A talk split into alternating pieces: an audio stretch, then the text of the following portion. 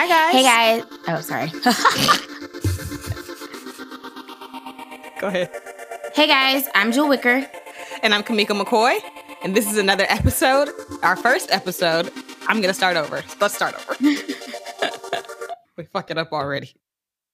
Hey guys, I'm Jewel Wicker. I'm Kamika McCoy, and welcome to another episode of Love Pop Culture, the podcast where we talk about love, pop culture, and everything in between. So, Kamiko, what have you been up to? So this morning, I, I managed to wake up on time, do a little grocery shopping, and then do my hair. I learned something very interesting. So every time that I would do my hair, like I would wet it and then I would put hair gel in it and then like slick it back into a bun. But I always had like this weird whale hump on the back of my head, and I couldn't like like a dolphin fin, like I couldn't figure out. I watched a couple of YouTube videos. Jewel, I don't know if you knew this, but if you separate it into sections, you can get it into a nice sleek ponytail, all back, and look like your mama raised you right. I'm so excited well, to go out into the world. I went to uh, the university, YouTube University. I watch their videos all the time, so I already knew this, but I'm glad that you now have discovered this information. Congratulations to Kamiko McCoy in uh, Brooklyn. Ain't that where you at? that is where I'm at, Brooklyn. shout out to shout out to uh, Kamiko in Brooklyn for figuring out that she has to section her hair to get product evenly dispersed. you know what? I thought I was out here with what three A, two B. You could know. you can have, you can have thought that. It's fine. We're gonna move on. We're gonna. So on this episode of uh, Love Pop Culture, we're actually not gonna spend the entire episode talking about Kamiko's hair. We, we are um, going to discuss a number of things, including trauma watching and our thoughts on shows like Euphoria and Big Little Lies, and shows that can be pretty triggering, um, and finding ways to navigate that.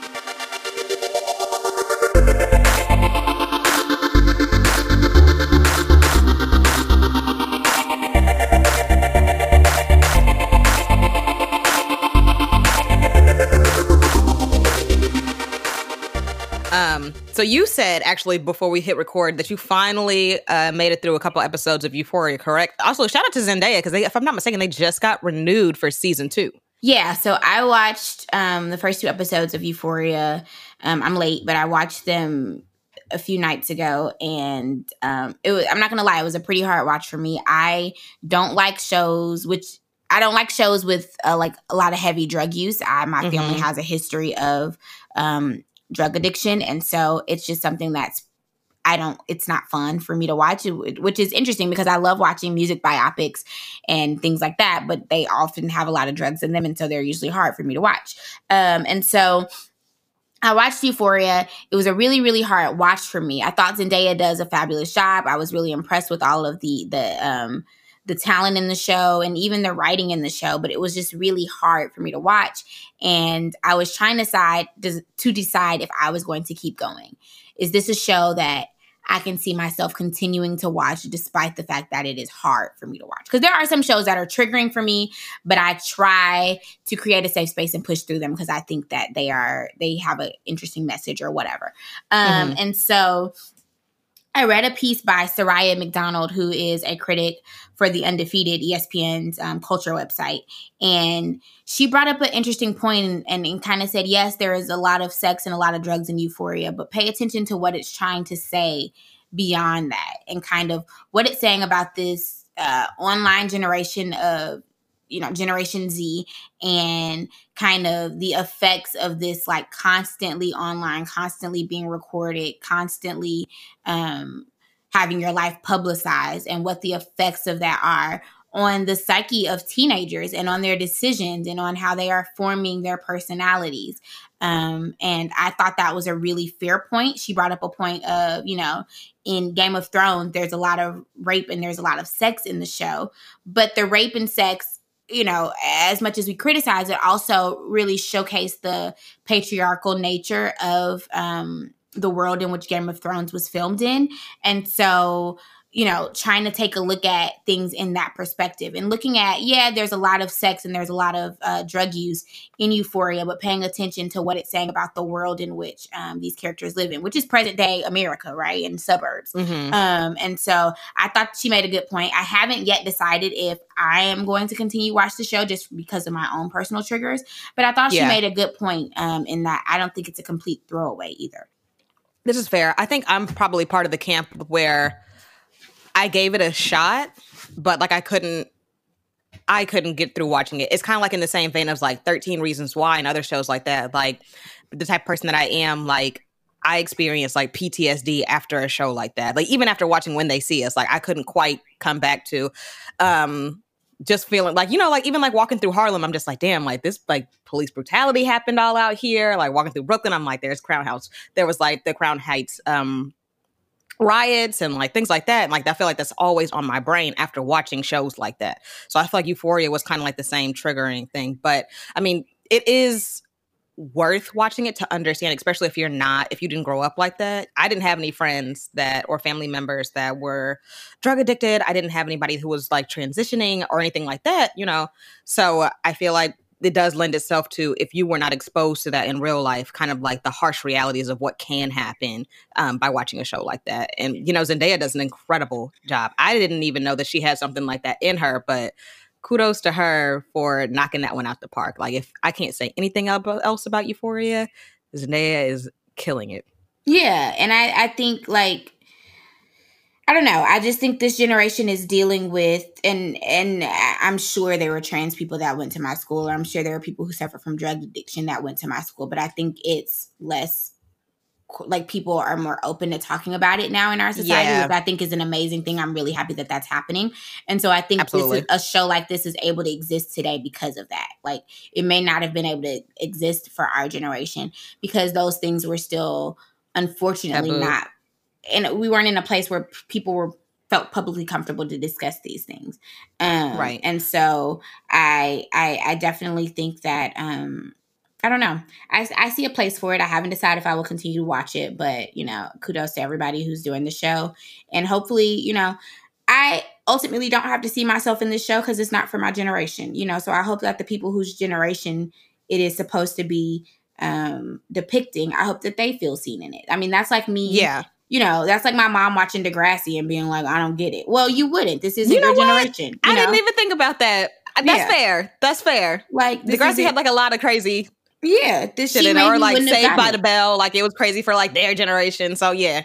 Yeah, like I just I, I think that, you know, um she I, I think that this isn't for our generation. We can enjoy it and we can watch it, but I don't know that we can critique it too much for its like for it being right. accurate because this is i mean we graduated from high school 10 years ago which it doesn't seem that long ago. I would like to hold on to my youth as long as possible. But 10 years well. is a significant amount of time for things to change things in high school. Mm-hmm. and um you know so i don't think we can say even like i've had discussions with my family members and like one of my family members is an educator and um well i have a, I mean there's several who are educators but one in particular was kind of mentioning just like oh you know started a conversation like you know i think today's kids um may not be as tough as our generation was. And um we actually the the younger generation kind of spoke up and was like well the thing that you the thing that, that you have to take into account is that a lot of times like the bully that followed you home on the bus once you stepped through your front door you didn't have to worry about them anymore you know? That was kind of it. School ended when you when the bell rang and you left. Whereas now you have online harassment and like things like that where like they follow not even it just follows you till the end of the day into the school year into the semester. It follows you the rest of your life. Like you know how many times has somebody said something on twitter and it got brought up you know seven eight years later yeah. Or I mean, I don't know. I just and I also just think people just didn't talk about their traumas as much back then. They didn't that didn't mean they didn't have them. But I don't right. know, it's just we were talking a lot about um trauma watching in general and like, you know, for me Big Little Lies was another show that I had that's a show that I have pushed through despite the fact that it was really triggering for me. Um the I mm-hmm. the portrayal of domestic violence to me is one of the most um it's one of the most accurate portrayals of domestic violence that I've seen on television in terms of capturing right. the complexities of it. Um, and so it, to me, it was so realistic that it was pretty triggering for me. And I, like, I remember like not being able to sleep after I've like binged the show. Um, yeah. But but I I pushed through it because I thought that it, it was such an important. It was so important for me to see such a realistic portrayal that I wanted to continue to watch it and I wanted to be a part of that discussion. Um, right. You know, but like even watching season two with um, Meryl Streep's character, Mary Louise, and kind of the rape denial that she does and kind of denying these women's experiences with being raped or being uh you know abused in their marriage and things like that it's really hard to watch but also there that is a real character there are real people who are like that and there are women who are having to deal with people even women who are denying their experiences of being hurt oh for sure um and so it's that feeds those- into like the whole like ain't all skin folk ain't kin folk you know, like don't feel like just because this is a black person or just because it's a woman that they understand you know um, one of the tweets that I've been seeing going around pretty frequently is just like sometimes it's not about equality, sometimes it's about like the proximity that they can get to being part of the patriarchy and stuff like that. So I feel like that's that's kind of like her character where it's just like mm, i don't know you know? Yeah so i just i don't know i um I, that's one of the shows i don't know what i'm where i'm gonna land with euphoria but big little lies is definitely one of the shows that i have um forced myself to kind of su- not suffer through but i've forced myself to to get through because i think it is important and i think the conversation that's being had is one that you know needs to be continued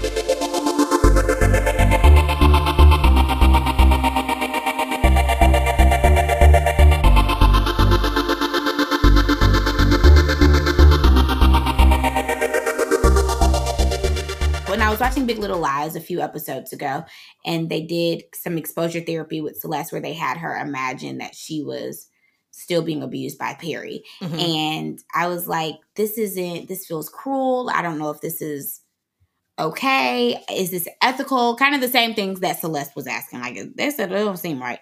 Um, but then I went to therapy like shortly thereafter, and I was having a pretty bad PTSD episode related to um, a really bad car accident that I was in, and my therapist was like, "All right, let's do some exposure therapy for, with you." And I'd never heard of the term; I didn't know what it was.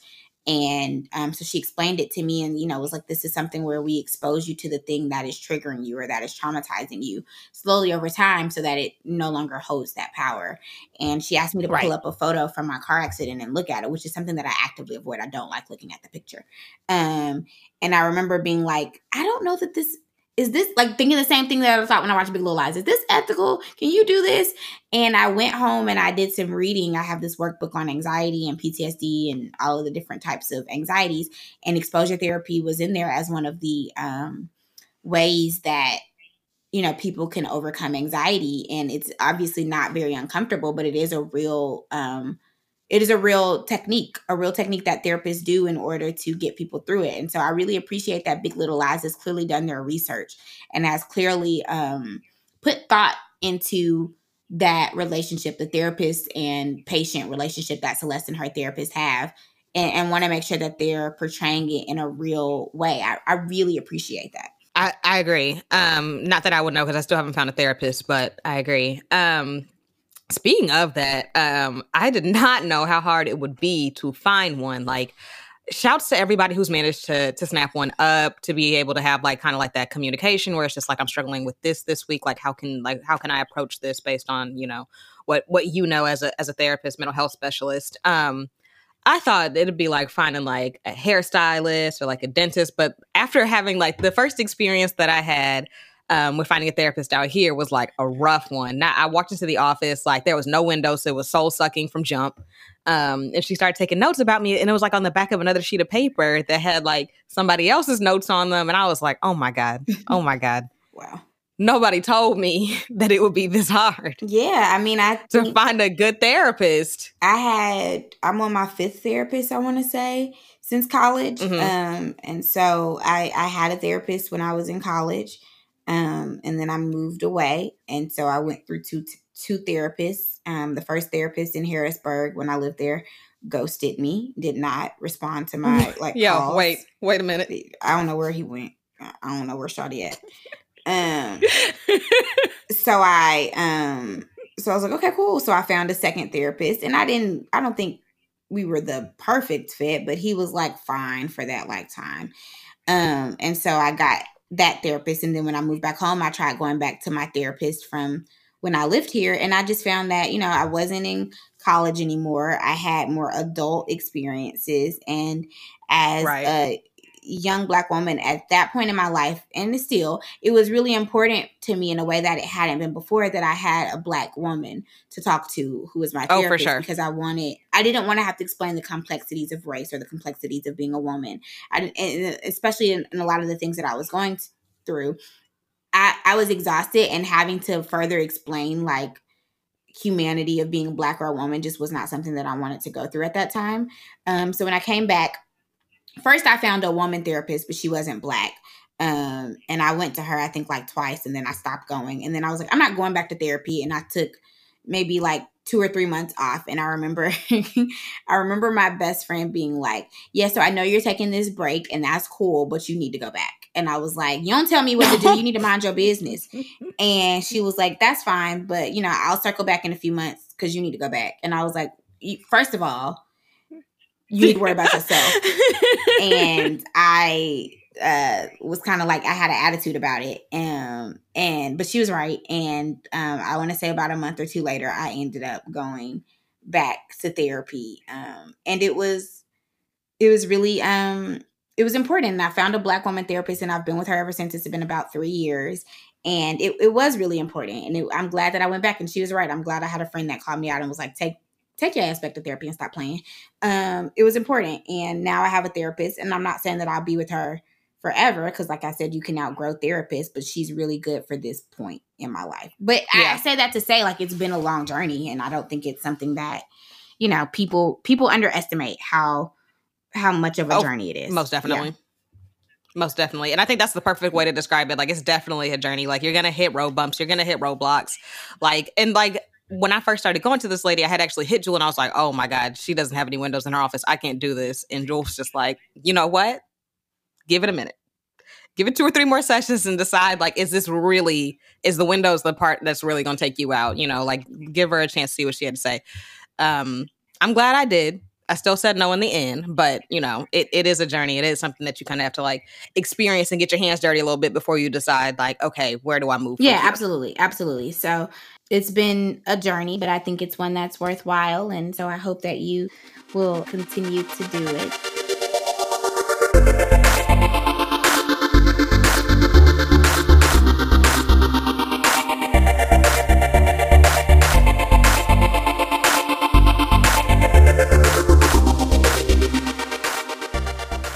So, on a lighter note, um, I know we want to kick off or um, end things on a lighter note, talking about some good things. Uh, and so I have one. There is a um, man who started the Black Trans Travel Fund. He was um, frustrated with the number of Black women who, who Black trans women who have been killed um, recently and was motivated to start the Black Trans Travel Fund for Black trans women um, because he, as a, he's a trans man and as a member of the trans community, he asked um, some of his, you know, friends, what are some things as Black trans women that you feel that you need? What are some things that would make you feel safe and secure, you know, in this time? And one of the things they said was that they often feel harassed and they often feel like they're put in harm's way when they're on public transportation.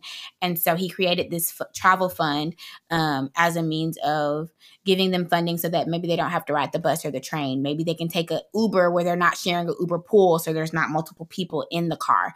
Um, or if they need gas money, they can take gas, you know, they can put gas in their car and they don't have to take public transportation.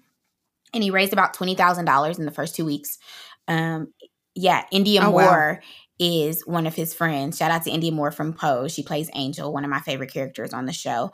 Um, and so Indya Moore is one of his friends, and she posted about it on her Instagram stories and helped give him a little boost.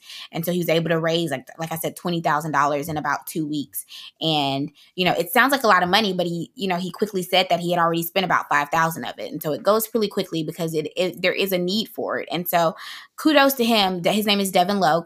Kudos to Devin for starting something like this. Although it is very sad that he has to start something like this because you know black trans women and everyone should be safe wherever they go. They shouldn't have to feel like they're in danger just by trying to get from point A to point B. So it is unfortunate that he has to create Absolutely. this thing, but um, I do want to say kudos to him for stepping up and and trying to make a difference um, in a very shitty circumstance. And it's people like that, like honestly, like make the world go around. Um, I've actually been like watching documentaries and studying um since like maybe last year. Me and my sister kind of started a, a small series of just kind of like unearthing history that's not normally taught like in schools or like, you know, not front and center. Um, like I did not know, excuse me, about like the Stonewall riots or like some of the LGBTQ and trans women activists, especially the ones who were on the forefront, which were black yeah. trans women activists. Um, like Marsha and whatnot. And I'm just like, it's really incredible to see like that's like happening like still in our time, you know, and I really, really hope that these people who are involved with this like get yeah it's it's been interesting to see um some of these conversations come to the mainstream because i think people who are a part of the lgbc community have known these stories for a long time um and so i think there are pros and cons to these stories becoming mainstream. One is that they get diluted a lot of times by like white cisgender straight people who are like attempting to shed light on it but they don't always mm-hmm. do a great job so that's unfortunate but then too it does um, of course bring these stories to like i said cisgender straight people who might not often know it and so you know i think this has certainly been an interesting right. time my um my big ups this week is um not nearly as as um well i guess i could be it could still be impactful um to everybody who's like showing up and showing out um being black on these TV shows, on these movies. So with like the remake um of Little Mermaid. Oh yeah, shout out. There's a bunch of people who are upset that uh Halle is gonna be cast as Ariel. Um, but she's doing it.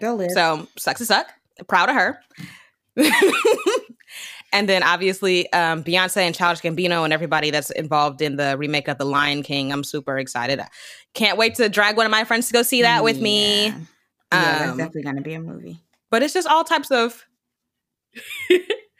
all types of black excellence that's happening like within that space from like, you know, um I don't know. I feel like this is what it means to have like a seat at the table and representation. You know, I feel like so many times we kind of get cornered into being like the sassy black friend or like the sassy gay friend. Like you just don't have that space to be able to like venture out into like sci fi mm-hmm. and like other stuff. And I feel like this is that moment where it's just like, you know, we're capable of so much more than like reliving traumatic experiences on film so much more than being like I said, like the sassy sidekick, so much more than being like the comedic relief. Like this to me is super Absolutely. super exciting. Absolutely, totally agree. Yeah, so always good. Um, always good to highlight some of the positive things. We live in such a um, stressful time, and I know it's so easy to get wrapped up, and it is important to get wrapped up in these important issues. But it's also um, kind of nice to take a second and uh, shout out to people who are doing amazing things. And, and, you know, some of us are stuck in our beds, terribly depressed and can't move. So shout out to the people who are like rallying. Yeah, shout out. Shout out to both camps. All right. Well, we will be back in two weeks for another episode of Love Pop Culture. I want to give a shout out to our editor, Simon Illa. Thanks as always for being such a huge help and doing an amazing job. Um, and yeah, we'll be back in two weeks. See you guys. Thanks for joining us. Bye.